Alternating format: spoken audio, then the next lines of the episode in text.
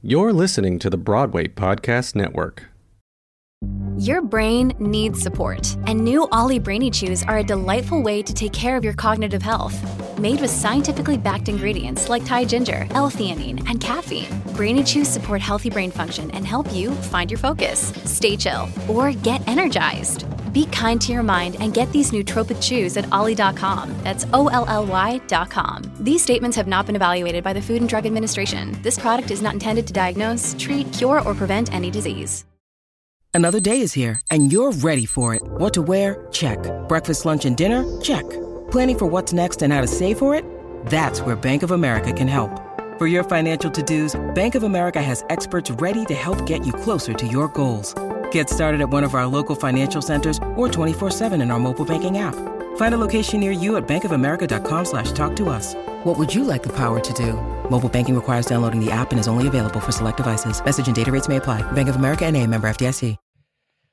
Hello, everyone, and welcome to episode 163 of Take a Bow. I'm your host, Eli Tokash, and this week, y'all, we have one of the greats on the podcast this week. I am so excited to share this episode with you, share this conversation that we have with you. We have Matthew Broderick on the podcast this week. And honestly, I mean, we talked we had two little separate meetings uh eh, meetups to to kind of record and chat um because we had some technical difficulties um but all in all we had about an hour of recording time together and like that wasn't even enough. Like, there's so much that we could have talked about that we didn't even get to his whole career. And frankly, it just wasn't going to happen because if you look at his career, there's just so much to talk about. And I, it was tricky kind of deciding which ones to talk about and which ones not to. Um, I was kind of advised beforehand of like what to talk about certain projects. Um, so that was very fun and he was very willing to to talk about the ones that we did talk about which were super exciting and we'll share that with you all in a second.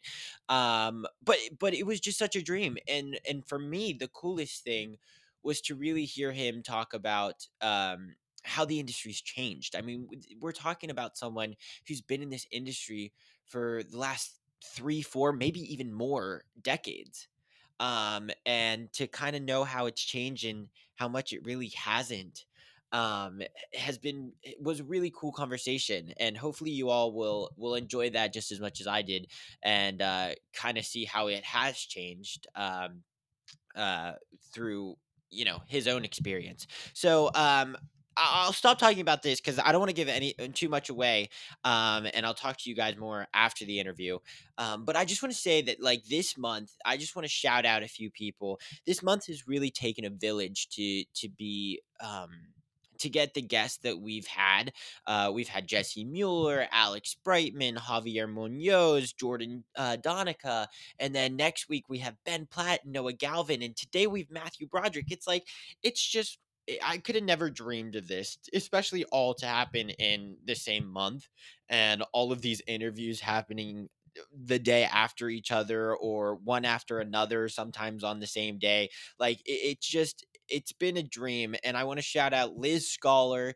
Uh, I want to shout out Vanessa Brown, who's been on the podcast. She was a child wrangler uh, for many projects that I've done uh, with her help in getting Matthew for me.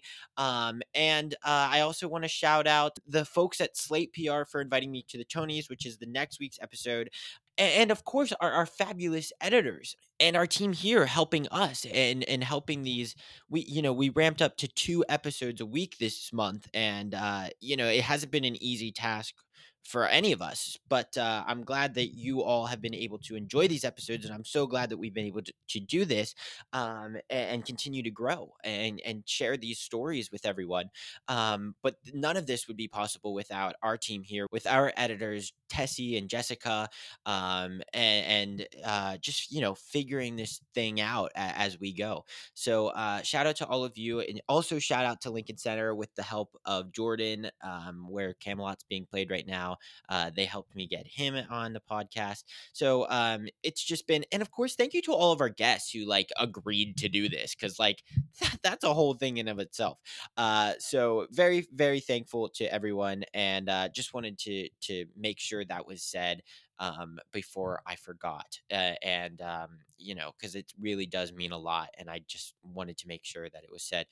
Anyways, so with that being said, I, I am going a little long winded here because, um, you know, I'm, I'm just very excited for this week's episode. But before uh, we get into it, we got to talk about some Broadway news. Uh, we just have to. We have to every week. So, you may be listening to this on Friday when this comes out. And if you are listening to this on Friday, June 23rd, come join us in Times Square. We're here in Playbill Pride. We are literally probably here as you're listening to this. Um, it's an all day event, and uh, we'd love to see you there. We're going to be hanging out with all kinds of Broadway stars um, and watching them perform. Um, it's gonna be it's gonna be a great time. And Playbill Pride, we're gonna be celebrating Broadway. We're gonna be celebrating Pride Month, um, and, and be able to be entertained by some of the most talented people in the entire world literally. So uh come on by. We're in Times Square, 47th Street near the TKTS booth, and uh, hope to see you there. Okay, and now for like the real news. We begin to see the effects of the Tony Awards this week. Obviously, the Tony Awards were last Sunday, and uh, we get to see these grosses and uh, how the shows have done since the Tony Awards. This is the first week that really kind of counts towards it.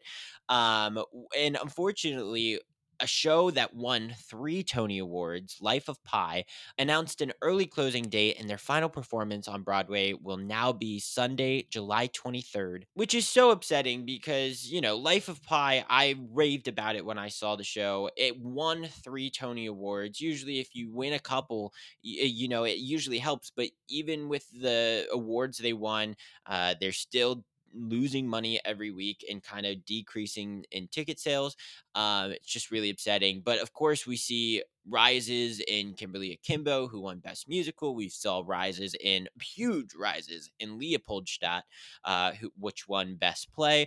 Um, and we see rises in & Juliet and, and all these other ones that. Um, you know, had success at the Tony Awards or had a good performance, didn't win many awards, um, whatever it may have been. And, uh, you know, we're starting to see those influences. So if you enjoy looking at those numbers um, and kind of understanding the business side of the industry a little bit, be sure to go check those out because it's actually kind of interesting to see, especially this week, and how it all affects uh, one another. Because we, as performers and all the things, and we come on here and say awards aren't everything, um, but unfortunately, they do mean something to audiences and they do influence which shows they do see because, you know, it's a lot of tourists and they rely on on uh, you know they come for a weekend at a time and they're like which shows are the best that we want to see? And uh, you know it, it's kind of upsetting but uh, that's just the business of Broadway. Um, anyways, uh, can, I want to congratulate everyone over at the uh, City Center who uh, begins performances for Lights in the Piazza, um, which is super exciting. Ruthie and Miles and, and star-studded cast. Um, we're so excited for all of them. This City Center season has been phenomenal, and I can't wait for next season.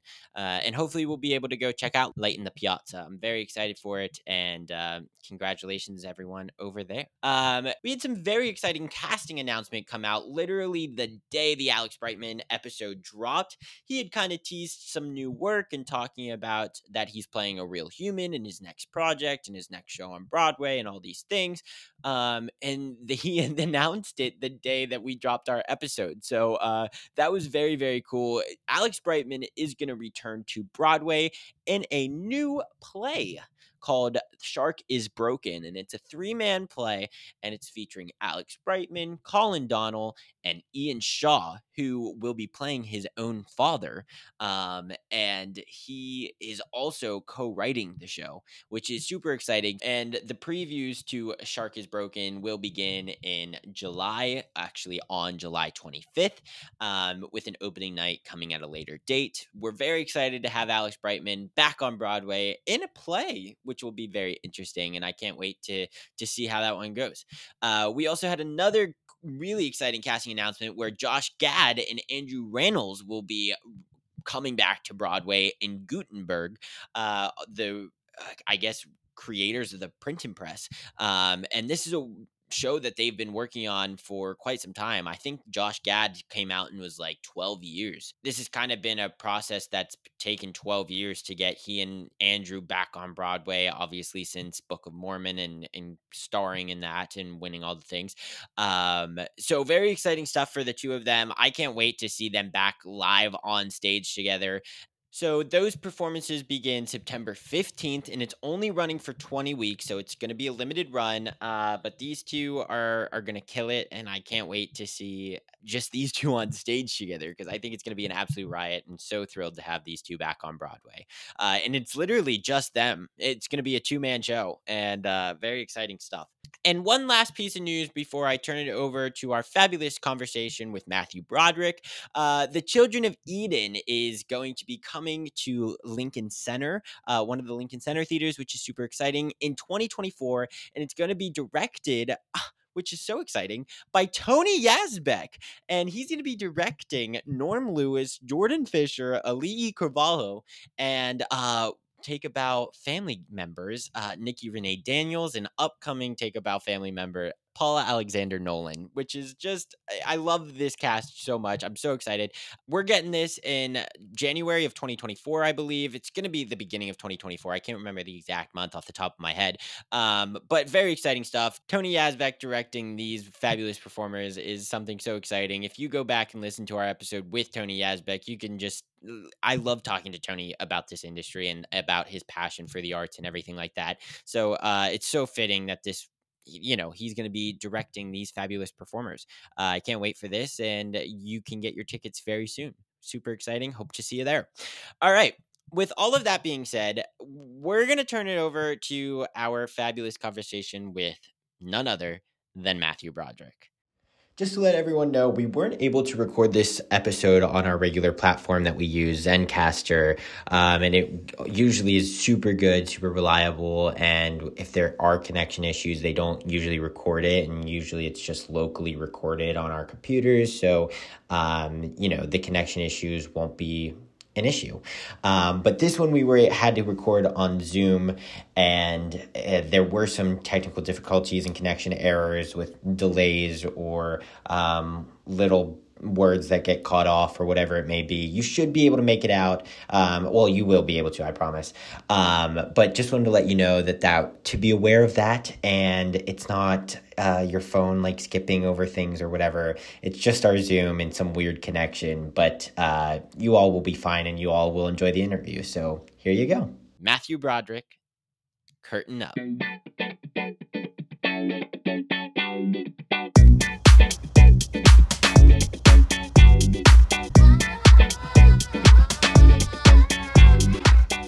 Okay, in this episode, we are joined by one of the greats. Uh, you've seen him take a bow on Broadway many a times. You've enjoyed his voice or his face in movie theaters or from the comfort of your homes.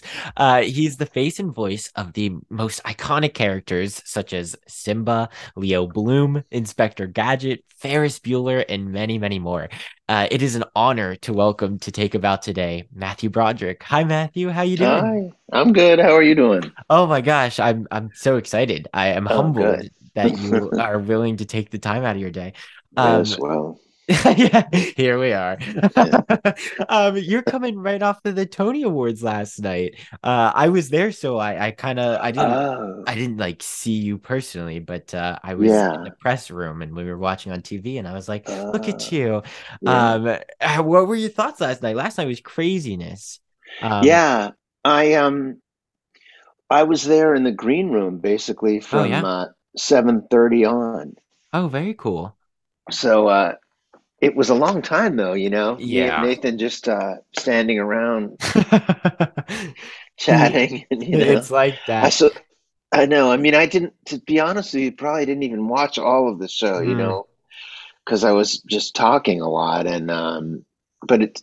But then when I looked on, it looked like looked like a good show. Like, looked, um, hey, with what they were to watch people to do. make it up, you know, yeah.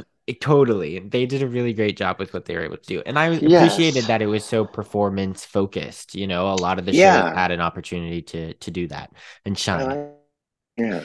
Yeah. Well, um, I I gotta ask you, uh, like your career is so interesting, and you've explored all of the different mediums, you know, with Hmm. stage, movies, TV, whatever it may be.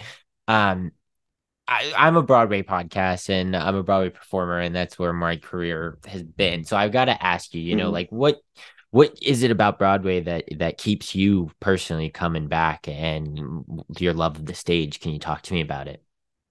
Yeah. Um, well, you know, I I started out with a play. My first Uh-huh. job was, um, you know, my first real paying job was Torch Song Trilogy, Yeah. uh, you know, a long time ago. And um, then I got a couple of movie roles, and at the same time, I got a Broadway role, uh, Brighton Beach Memoirs. Yeah. So my career, the both stage and film, started like exactly the same time. Mm. And um, I never really had a preference or anything like that. But now, in a way, if I look at it all honestly, I do sort of love the stage, I guess. I mean, Yeah. I, I like the idea of just being. If I could have just been somebody who sort of played the same part in movies forever and then, you know, and lived in Hollywood and retired, I'd be fine with that too, by the way. You know? right.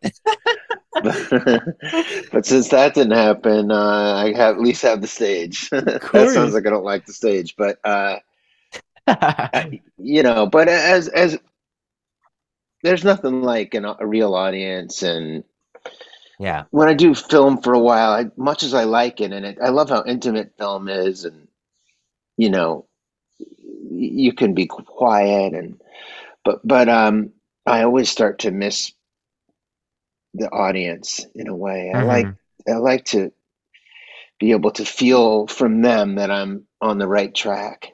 Right. You know, well, it, comedy obviously, but um, I just I've gotten sort of used to feeling that um, somebody's out there, and uh, it's a little weird in, in film, I suppose. Uh, Right. in film, really, what happens is the uh, the director is is or whoever you like producer. I mean, you know, there's a group who become the audience in a on a film set. You know, who are Totally. watching, and and they become your your uh, weather vane. And uh, but I guess you asked, what do I love about Broadway? I don't know. I love the atmosphere. I like Yeah. backstage. I like getting to know crew members. Um, you know, assistant directors, uh, dressers, actors. Uh, I just love who I've gotten to hang around and get to know. And even when I was little, my father was an actor. I liked being backstage at his, Yeah. you know, if he was working. I just have always liked that atmosphere and the uh, kind of team feeling of it. I just, I just like it. Yeah, I I agree. I, I think it's interesting because like a film set is a lot more intimate um as Mhm. opposed to like you're not playing to a large crowd or anything like that. But Right. I feel like the relationships that you make are less intimate than Broadway because Yeah. And maybe that's part of you know it's a time thing you know you may do work on a stage um production longer maybe it's Yeah. it's live so you got to make things up and you enjoy those memories you know type Yeah. of things um Yeah. and it allows you to play a little bit more um but i always thought that was interesting um you brought up your dad uh, your first i was it i believe it was your first ever stage um production uh, at 17 years old was that uh, on valentine's day is uh your first production uh your dad was in this show um exactly. Yeah. what what was that like i feel like i'd be terrified to perform with my Yeah. parents Yeah. I was.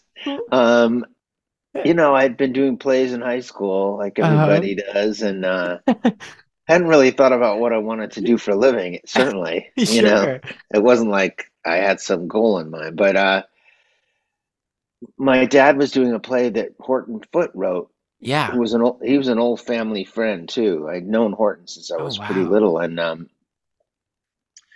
Horton or or my dad, I don't remember who thought maybe I could play the uh, son. You know, it's not a huge part. Mhm. So I went to Horton's apartment and read through the scenes with him, you know. And he was like me, and uh, so there I was. We went. It was HB Studio, which is a teeny theater. It's part of a school on Bank Street, and um, you know, it was the first time I learned my lines. I got a real costume. Crazy. uh, yeah, and, and we had scenes where my dad was very angry at me in the play, yeah. and it was Southern, you know, so he'd be, uh, you know, yelling at me with a Southern accent Right. and uh, you know, 1918 clothing on, uh, which was hard for me to even take seriously. And not, not that I ever thought it was amusing, but it just was like, what is my dad doing yeah. with a funny voice, pretending to be mad? Um, right. So in some ways, it was harder to like, you know, think of it as a play almost, or, or to. It's just hard to not be self conscious when your own dad is talking to you on stage, Totally. you know. But it we managed, and uh, you know, I regret he, he didn't live that much longer, so we never got to do it again. I bet we might have gotten used to that Oh. the fact that we were related and uh you know i sometimes wish we could have had another chance at that he, Yeah. when we were doing the play he told me uh because he used to help me when i would when i was working on a part in high school or something he would get you know he'd read the script and talk about it with me Yeah. And we did that one he's like i'm not going to help you at all because uh you know you're another actor in the play i don't want to know what you you know and you don't want to know what i know so Oh. I'm, I'm not helping you at all Wow. yeah That's pretty impressive. he That's fascinating. Yeah. I'm Yeah. cu- what was it helpful like when you did decide like you know you you did your first show and you when you began to start falling in love with telling stories and entertaining people Mhm. It's Kaley Cuoco for Priceline. Ready to go to your happy place for a happy price? Well, why didn't you say so? Just download the Priceline app right now and save up to 60% on hotels. So, whether it's Cousin Kevin's Kazoo concert in Kansas City, go Kevin, or Becky's Bachelorette Bash in Bermuda, you never have to miss a trip ever again. So, download the Priceline app today. Your savings are waiting. Go to your happy place for a happy price. Go to your happy price, Priceline. When you need mealtime inspiration, it's worth shopping Kroger, where you'll find over 30,000 mouth-watering choices that excite your inner foodie. And no matter what tasty choice you make, you'll enjoy our everyday low prices, plus extra ways to save, like digital coupons worth over $600 each week. You can also save up to $1 off per gallon at the pump with fuel points. More savings and more inspiring flavors make shopping Kroger worth it every time. Kroger, fresh for everyone. Fuel restrictions apply.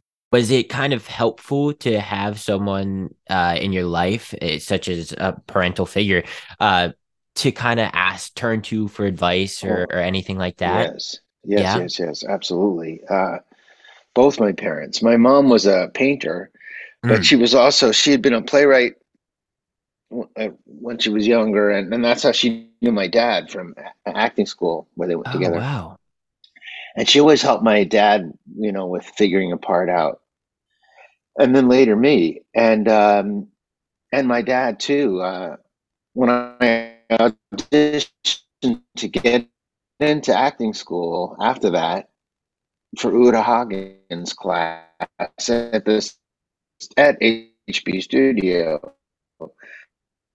My dad directed my, my little. Uh, I had to present a little scene, me and a friend, Mm. and my dad, uh, you know, put it together for us, and uh, so he was extremely helpful. wow Extremely. well you've had some really cool scene partners you know when you come down Mhm. when you think about it you know your dad kind of your best friend and nathan lane even your wife sarah jessica parker um You know. you know talk to me about first of all we'll talk about nathan lane i guess because i'd love to talk to you about producers because i think Sure. producers is one of my favorite shows ever um i one day hope to be a producer myself um so Oh, i okay. just think it the show is just brilliant so um eh, i'm, I'm curious to ask you and, and talk to you about this kind of journey you went on with producers you know you you did it on the stage with nathan lane um and then Mhm. you were able to do it on screen as well with nathan Yeah. um Yeah. now just going through that did your performance change at all? Did you have to change any of this, like the script change for the screen as opposed to the stage? Mm. Um, did you kind of explore maybe a little bit more with the character since there's you had more time with the character? Um, what, what just what was that process like in, in figuring all that out? Yeah. Well, um, the process on stage definitely had Yeah. growth to it because we did it in Chicago first for a couple of months, I think, and then uh, New York for a year, and then um, we came back in like a year or two later for six months, Yeah. Nathan and me. So, um, and I around there. So, um, um, of course, hopefully that you know the character grew over that time. Um, there's always a danger of growing a little too much. Too, you know? of course. Um, that's a show that was very um, audience. Uh, you know, was very much part of it. Yeah. I think so. Um, so it was challenging to um, try to make a film out of it. Really. You know, we had um basically the same cast, uh, and um, so that you know, I, I I did a movie called Biloxi Blues that was a play and then a and then a movie, and um, that one I really threw. It was a whole different cast, different director, and uh, we Oh, really kind of tried to. I tried to forget the play, you know, and to just do a new thing when we did a movie. But with um, producers, and in some ways, I think we were trying to hold on to what we had in the film, you know, and Yeah. successfully or not, I think that was a little bit, at least in my, I wanted to put down on, you know, what we had done on stage, you know, and some sometimes I wonder, I wish that maybe I had uh, opened myself up a little more to uh, rethinking, but I, I I loved it. I I, Oh. I I only saw the movie. I didn't get to see it on oh, stage. oh, the, Um, okay. I don't even know if I was alive when you guys did it Oh, on yeah, stage. Unfortunately, yeah. How old? When were you born? 2003. Um, and I Oh, I yeah, you believe it, it. debuted in 2001, right? It did Um, right. At, yep, right after 9-11, actually. Yeah, Yeah. right before.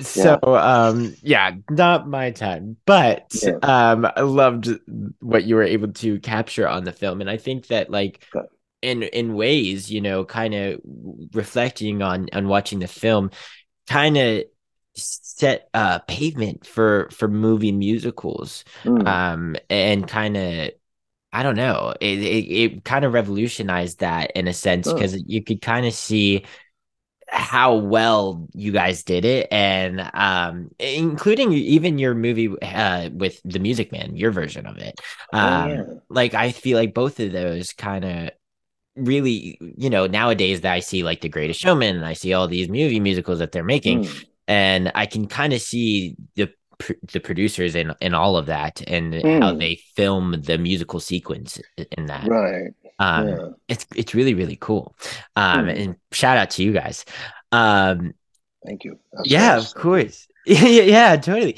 um but it, it's so cool because you've worked with nathan uh, so much i saw you i i did get to see you guys in it's only a play um so i loved that show and uh it Uh-huh. made up for not seeing you guys in producers but it was kind of similar because you guys were kind of like Hmm. playing producers you know of of this Yeah, I guess so. Yeah. Yeah. uh, yeah, what, what I, I don't know. That cast was so uh brilliant and, and kind of um I don't know. You had Rupert Grint, which for my generation was like the Harry Potter was like the big Mm. thing, and and and these young actors, including yourself, like that kind of grew into adult actors and continue to have the successful career on the stage together. What was it like working with all of those uh, incredible collaborators and kind of figuring that and exploring that in a rehearsal room? Oh, it was um, it was great fun. It was um, you know, uh, amazingly. Uh, I mean, it was quite a bunch of personalities in that room. I'm and sure. um, Jack, yeah, Jack O'Brien, who um, directed it. You know, Yeah. like he's so great and smart and funny, and uh, I'm not sure who else would have been able to wrangle all those cats uh, as well as he did. Um, but we all managed to play nicely, and um, you know the play was sort of it was in some ways it was pl- it, there was nobody felt fully responsible for it in a way which is kind of nice like everybody has their the way the play is everybody has their scenes or their moments but Mm. then you then you get to sit down on a couch and watch you know f murray abraham for a while or uh, Stockard Channing and um Ugh. so I, you know, I was like watch. I could watch the play and do the play. Right. I wasn't like the producers. Like you know, me and Nathan. You know, we got to really, you know, can run this thing or uh, yeah. but uh, or maybe more for Nathan. But but it, and it's only a play was really is an ensemble uh, Oh, play. absolutely. So uh, which was which was great and and uh, you know it was an it, I got to work with Terrence McNally and Mm. get to know him, which I'm very, very grateful for. I loved him, and uh, and Jack O'Brien, Yeah. and uh, a lot of good actors in that. And Rupert, Rupert was uh, his dressing room was next to mine, and got to know him a little Oh, bit. wow. And uh, we would sit sit out on the fire escape. We both had windows onto the fire escape of the theater, or could hang out out there. Um, oh, I love it. So he he was delight, and uh, God, everybody, Megan. Um, I hadn't worked with Stockard Channing either, Mm, wow. and uh, Micah Stock, who was a new newcomer at the time, and he was so Mhm. good. Fantastic. Yeah, no, though the cast was just everyone held Yeah. their own, you know. You guys were all superstars in in your own Mm. way. Um, whether you were the headliner or not, like everyone shined and it was really, really cool to see. Yeah, And I think that's Oh. a testament to what you were kind of saying is the ensemble piece, you know, that that it was. Um I, I Yeah. vividly Yeah. remember, I'll like never forget, because I believe it was the first time I ever saw like someone actually like laugh on the stage A- and, like oh. maybe when they were not supposed to, or maybe they were Yeah. supposed to. And it was with you and Nathan Lane. And I, I've got to assume between with your guys' friendships and, and how long you guys have kind of worked together, it's got to be hard to keep a straight face with each other, or or is it not? Does it kind of? no, it depends on the. Yeah, we've had our moments. Very, Yeah, yeah, on the producers, we had that quite a bit. Uh, yeah, I can't um, imagine. Did it happen on It's Only a Play? You saw that happen? You mean? I, I, yeah, I vividly remember that. Like Hmm. you guys were. I don't know if you were Who laughed, him or me? It was you were kind of like giggling, huh? yeah, Uh-oh. A- and and Okay. and then he saw you, and then he started laughing. Oh, So it was Well, kinda one of I those- apologize. Uh, no, it was it was honestly as as a performer, eh, like it kind of awoke something in me of like saying like oh yeah like it reminded me that you guys are people you know like as audience Yeah. members we kind of forget the people that we're watching are are people and not Yes. just like performers and characters Uh-huh. um and it was really cool to kind of see that for the first time and be like oh no you're allowed to have fun you know Yeah, sometimes, yeah, a little bit. I guess you're not supposed to, but well, as long as you're not getting trouble by stage management, I guess it's fine. yeah, I don't think we did. yeah, yeah, exactly. Um, well, then I got to talk to you about, you know, performing with with your wife uh, in Plaza Suite, which you Mhm. most recently did here on Broadway. Had to be so fun and and fulfilling. Um, and and you now you guys are going to the West End uh with the show. Yeah, Um, huge congratulations on that, by the way. Um, thank you. yeah, well, I mean, is that kind of uh, uh, is it kind of like you're performing with your dad in a sense of like, oh, this was kind of weird, or was Right. it like was it I- natural? I- I- it was kind of natural. I thought maybe it would be weird to tell you the truth. Um, but um, as soon as we started rehearsing, um, it didn't. It just felt like doing a play. Um, Yeah. and our our friend John Hickey directed it, and um, it was just very it was pleasant, and also uh, the thing about you know my wife is so uh, she's really good too. So it's, Yeah. you know she's like very funny and uh,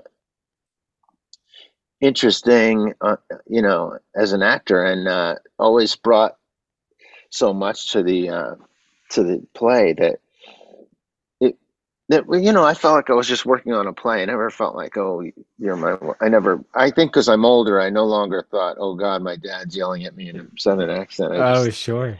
I was able to treat it as a a regular uh, you know putting together a play process and. uh you know she delivers a lot of surprises and a lot of stimulus on stage so it was easy i found it very easy to work with and uh the fact that i were married and and didn't seem to be much uh, really an issue exactly Yeah. That's it- it's got to be so cool. I like as soon as the announcement came out, I was like that is the coolest thing in the world, you know, like to be Yeah. performing with probably someone who's been acting with you. Um uh, if maybe if you like during COVID and everything, self-taping and all of that, like right maybe it's like a that sort of thing. Um but it was awesome to see you guys on the stage together a- and, Mm. kind of go through a, a story together and tell a story together. yeah, Um it was great for us really fun yeah, and, and I can't wait for you guys to continue that over in the West End. Uh, you Mm. know, that's got to be really cool in 2024 in January. Uh, very Right. exciting. Um, yeah. Uh, a- and, now, um, actually, when this episode release, you're gonna have a new movie coming out, uh, called No Hard Feelings. right Um, I know you. It's probably hard to keep track of all this, Matthew. Um, but you have a new movie coming out, and and you're playing uh, th- this uh, dad of Andrew Barth Feldman, who is a good friend of mine, and oh uh, Laura Benanti is your wife, I Mhm. believe. Yeah. Um, and, and so uh, that that has to be probably fun. So you, you probably filmed this and then went back to the stage, and it's it's this thing that you do is quite yes impressive. Um, but did that film set with those names of Andrew Barth Feldman, Laura Benanti? I mean, those are stage names. Like, did it kind of feel like you were kind of on stage performing with those two scene partners? um well maybe a little uh, we kept you know all of us talked about shows and musicals Yeah. lot, you know which is very perplexing to the uh, movie people um um it felt like a film. You know what what some one time i think the only thing is a little bit i think people were if like Laura and I were, they'd, they'd be like, "Wow, you know, all your you guys have come so ready, you know, you're so ready," and we were kind of like, "Yeah, well, you know, they got that's the job, you know." Um, because we were, I guess sometimes if you do a lot of movies, you can kind of gradually learn learn as you're doing Right. it. You don't really need to come so prepared. I think sometimes stage people come maybe sometimes even over prepared because Right. film is a very fluid thing. But uh, totally. yeah, but they Laura Benanti kept saying they keep saying how sharp and prepared we are, and we're really just you know we're, we're not we're just doing what we were hired for. Um, and Andrew was such a uh, pleasure to have around. Yeah, you know he's not, he just he seems so happy to be there. It's nice to be with somebody who likes being there. You know, Totally. he wasn't just complaining about the hours and how tired he was. So that was good. totally. A- And, you know, what's interesting is that like he is now like your age when you really started to like break into to, Right. to this world, you know. Um your career has lasted many, many years. Um a- and you started at such a young age. Did you kind of have any I don't know, I guess advice for him and like young people around the world, like even listening to this, you know, uh, with your with you being in the the industry for so long at such a young age. Um, yeah, my advice that I would have, um, well, um,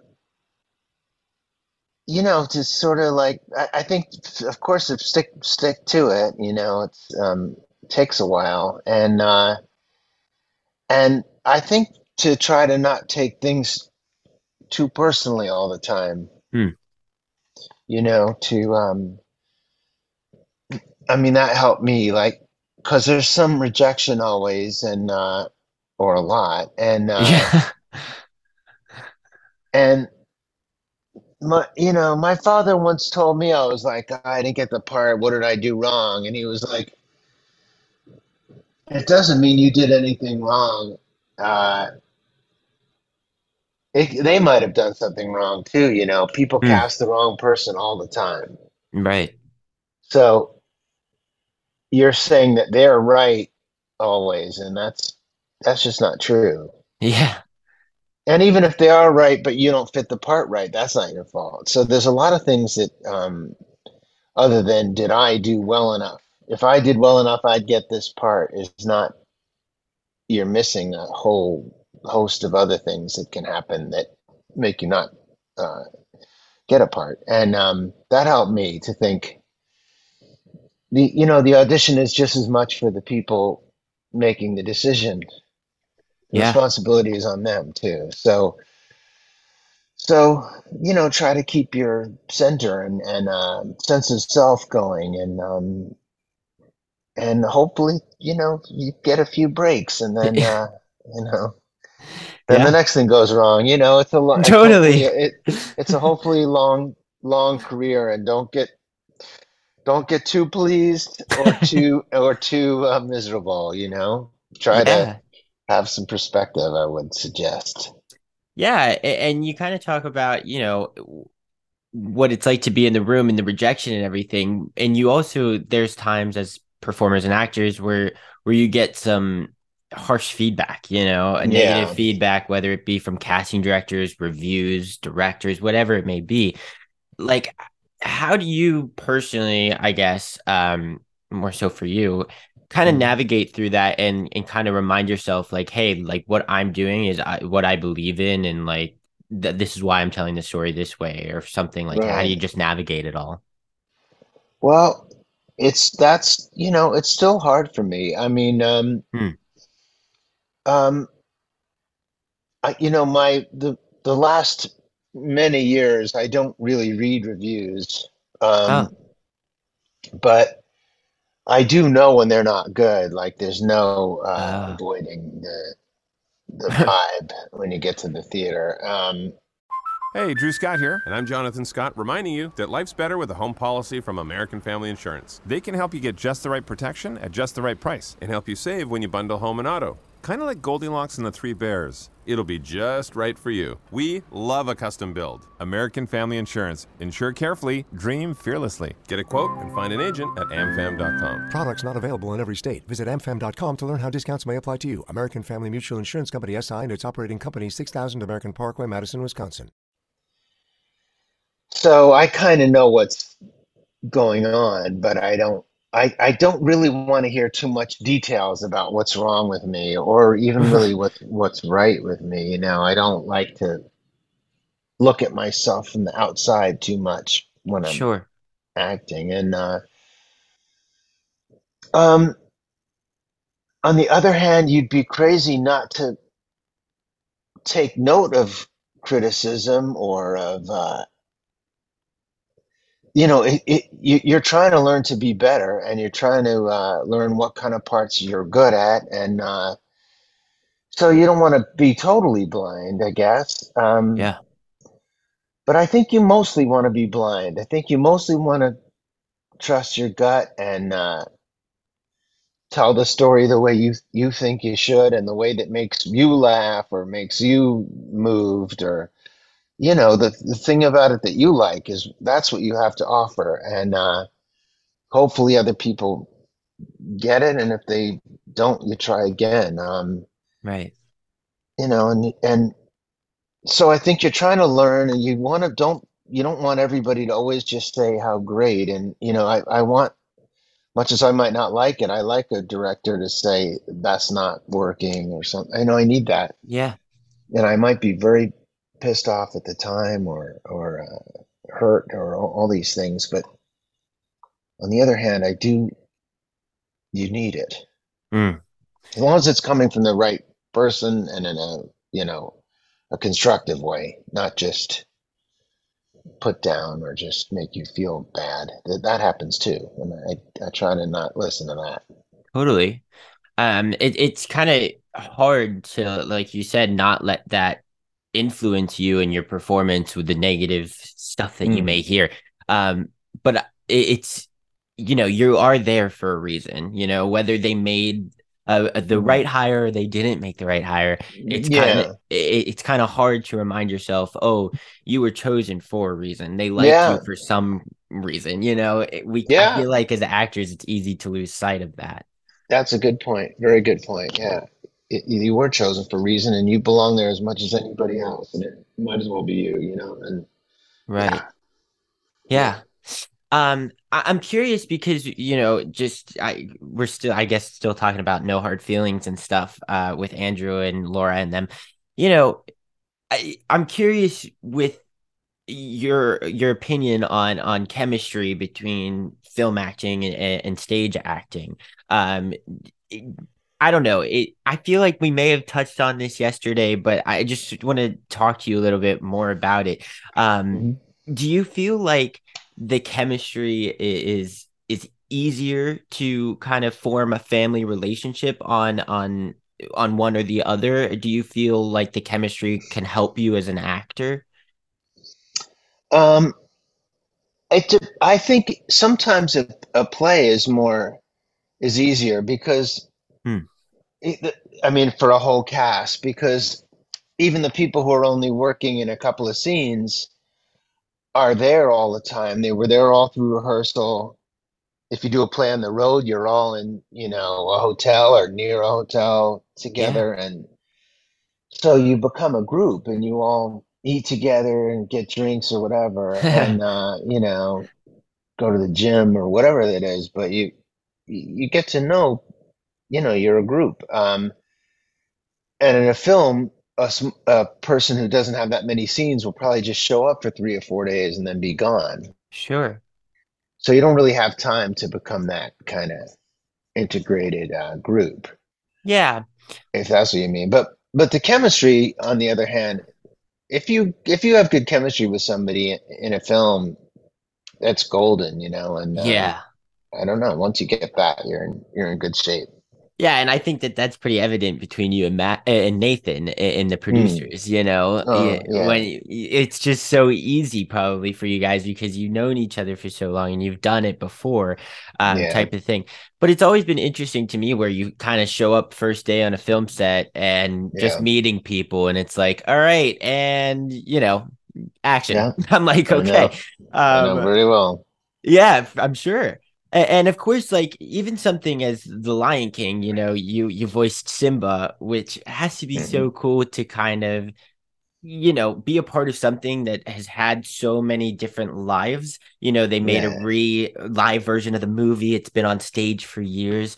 Um, but even that, like recording that, it, it has to be challenging. You know, you're just put in a recording booth. Do you even have a scene partner? Like, what is that whole thing like?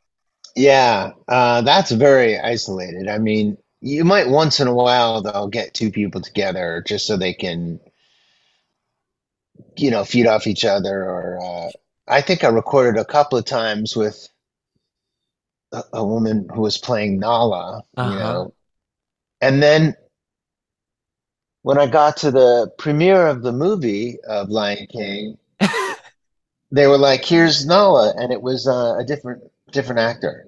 Oh my gosh. Yeah, so they had replaced and switched uh, my wife or whatever my lioness, and um, never even told me. So Oh that's how much chemistry there is in uh, animated shows. Yeah, Yeah, I mean, do you even get the line before, or are you just going down all your lines and just recording them as is? uh, normally you're recording your lines, and the director or somebody is reading the other Uh-huh. side. They do that maybe two or three times, Oh my God. and then they say, "Now let's do line 105." let's do five versions of line 105 and then you get that and then you do line 107 five versions Right. uh, you know so it's very it gets very technical right. It's But, so uh, interesting. you know they all they're all drawing it and they have a whole complicated thing that they're creating so you know you're just trying to uh, gi- give them what they at least i'm just trying to give them what they want Totally. much as you know as much as i can Yeah. And and do you feel like have you done animation si well, I'm sure you have. Like since Lion King, like have you done a lot of the recording and stuff? Like has it changed a lot since when you did it the original time? um I, the process that i've done it is pretty much the same Yeah. uh it's a little more back then i would go to california and go to Ah. disney and record which is Wow. actually a lot of fun because there was rooms of drawings around and I've met animators and all that and uh, Yeah. now it seems it's usually done by zoom i mean Okay. you're, you're in a recording studio and the director is on a monitor and people Right. don't seem to put as much effort into getting into the same room Yeah. which is a shame, which is a shame. But um, other than that, it's pretty much the same. Except I've done a couple of like t- television animated things, and I guess those are less obviously less elaborate. So Sure. you know they don't spend as much time on them as Lion King or something like that. Yeah, you know, I was always curious just because of how much the animation itself has kind of progressed, if Yes. that kind of changed the process at all. Um, but it's nice to Uh, I don't know if it changed the voice acting that much, but Yeah. uh, a little bit. In Lion King, when they were still, and I guess they still do this somewhat, but they were, you know, hand drawing yeah. most of it. I don't even really know the process that well, but the guy who animated Simba, whose name I'm not remembering, uh, actually sat in the room a couple Oh, times wow. when I, when I recorded. Oh, that's so You know, fun. they they film you anyway to try to get your facial expressions. Oh, which they can then change as much as they want. But I think it helps the animator to have a what does a person look like saying that, you know? yeah. And uh, I mean, you know, when you think about it, to just draw from hearing sounds, I don't know how they do it, but that's a little bit how they do it. They look at you or they record you Yeah. or somebody. You got to record somebody saying it, you know? Yeah, for sure. Um, Uh, it's very interesting art. Oh my God. Yeah, it, no, it's so cool to hear to see kind of how literally everyone involved in a Yeah. large film or whatever is a true artist, you know. Everyone's Yeah. doing their own type of art. Excuse me. God bless you.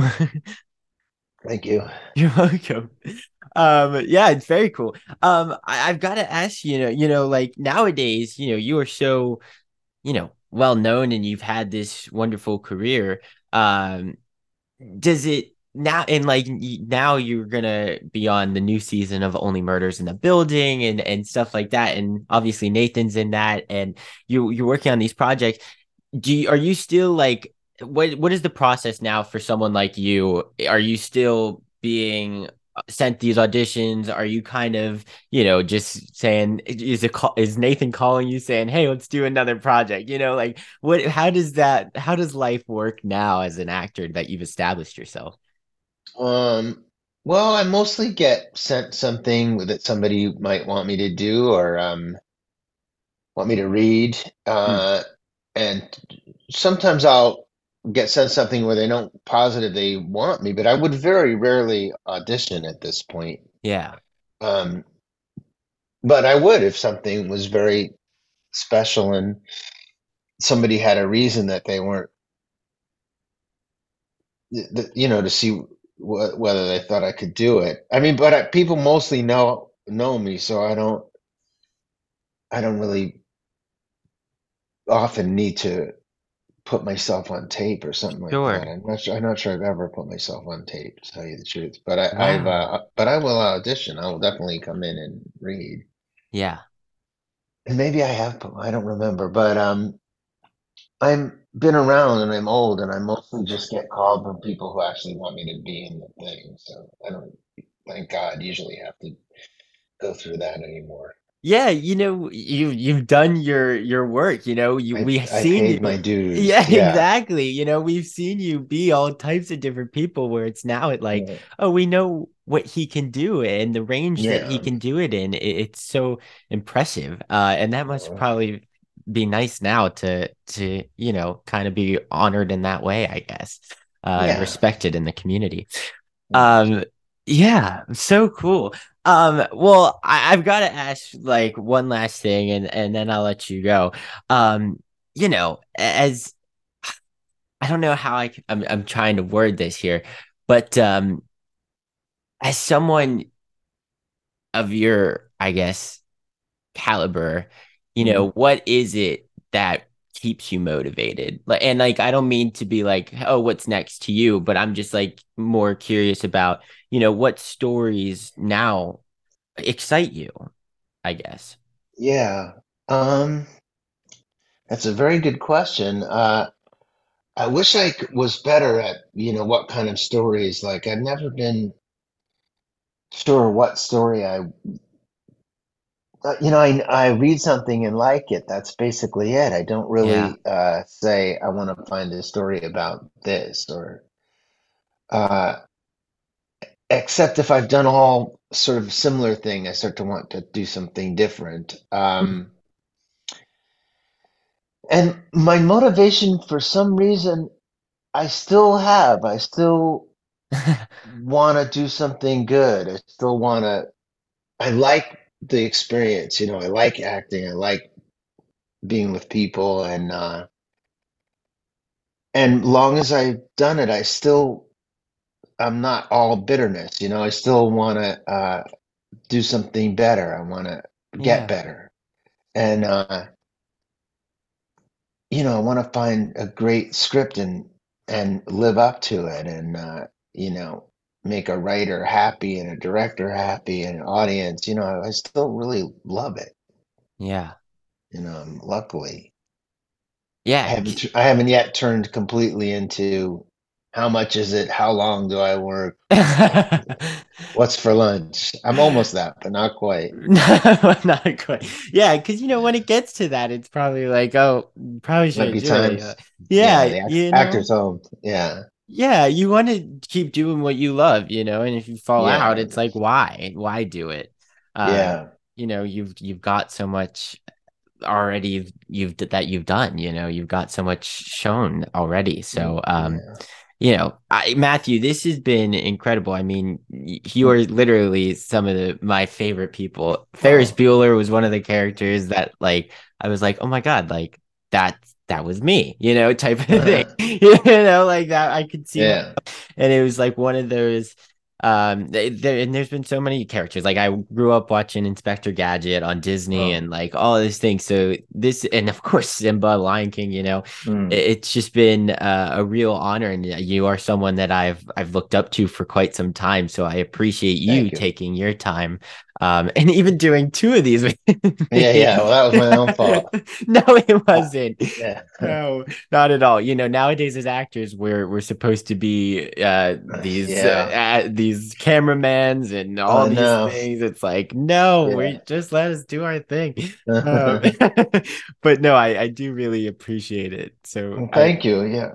Yeah, Yeah, I appreciate it too. It was a pleasure talking to you, meeting you. yeah, you Yeah. have so much to take about for, Uh, which is our you. title of show. So I know it is. Yeah. yeah, thank you, All right. Good luck with your show. Thank you. Take Yeah. a bow, Matthew Broderick. Oh my gosh, what an exciting episode. I loved talking to him about this industry. Um, it's very cool to see him kind of light up talking about the different projects. You can kind of tell the projects he enjoyed and the projects that, you know, he may not have had the best experiences with or whatever it may have been. You know, I was advised to really focus on the whole Broadway uh, side of things. Um, I was able to talk to him about a couple movies but um, it it seems like you know there's stuff there that you know he's obviously has stories for days. So to plunk those stories out of him uh, was kind of interesting and uh, was kind of interesting to navigate, I guess you could say, um, because you know I don't know those stories, so to kind of break through there and and kind of so to kind of break through there and kind of guess where the stories are um it, it was uh it was fun to do and fun to little have that little banter with him going back and forth together in, in conversation. Um you know i was trying to get him to to share some stories with these scene partners like working with all of them uh but you know he's like a little like it was like talking to my grandpa it was so cute um and he really started to open up at the end there uh talking about you know the industry and, and kind of what it is for what it means to be a performer for him now. You know, like what life is like for an actor such as Matthew Broderick or of uh, Matthew Broderick's stature. You know, like he's done so much work. Uh, it's all out there. We all know Matthew Broderick, and uh, you know, it's interesting to see how that all works for a performer of his stature now. Um, and I was thrilled that he was willing to share that with us and, kind of talk to us about that, as well as like, you know, The Lion King. It really seemed like he enjoyed that process, even though that was so many years ago, you know, how long ago that was. And, you know, all of those memories kind of, it was fun to watch them flood back into his head. You can totally see it, especially if you watch this in, on YouTube. You'll know exactly what I mean. And uh, it's very exciting for him to to be in a new movie with all of these fabulous Broadway folks. Uh, you know, No Hard Feelings is officially out today, uh, and that's starring Matthew Broderick, or that's starring Andrew Barth Feldman, that's starring Laura Benanti, and of course Jennifer Lawrence. We are just so excited to see the movie. I will have a report for you guys next uh, episode, which is on Tuesday. Tuesday. I can't wait to watch it and see all of these wonderful people shine. Uh, all of these Take a Bow family members. Are you kidding me? Uh, we're literally growing an empire. No, I'm just kidding. Not actually. Um, but we're just having so much fun, and it's so uh, fortunate to be able to have Matthew Broderick on the show today. And uh, hopefully, you all will enjoy No Hard Feelings in theaters everywhere now. Um, all right, everyone. That's kind of all I have for you folks this week. Hopefully, you all enjoyed this episode. Um, you were entertained. You learned something. You know, do whatever you do. Hopefully, you all will come back next week for our wonderful episodes with Ben Platt and Noah Galvin and all of the Tony winners of this season. Um, just so excited for all of it and can't wait to uh, see you all next week. Also, come join us at the Pride Playbill Pride. Not kidding. Today, Friday, June 23rd. Come on down. We'll be there. Come say hi. Um, all right. Thanks, everyone. And uh, I hope that you all have a wonderful weekend. And I will see you all next week. Bye, everyone. Have a great weekend.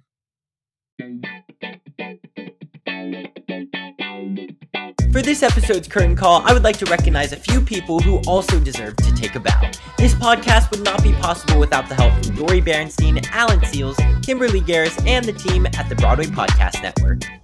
Next in line to take a bow are our fabulous editors, Jessica Lauren, who edits the audio of the podcast that you just listened to, and Tessie Tokash, who edits the videos and visuals for this podcast. And our final bow are extra special to the patrons Brian Thompson, Pat McNamara, the listeners of PCC, as well as all of the other patrons for their continued support.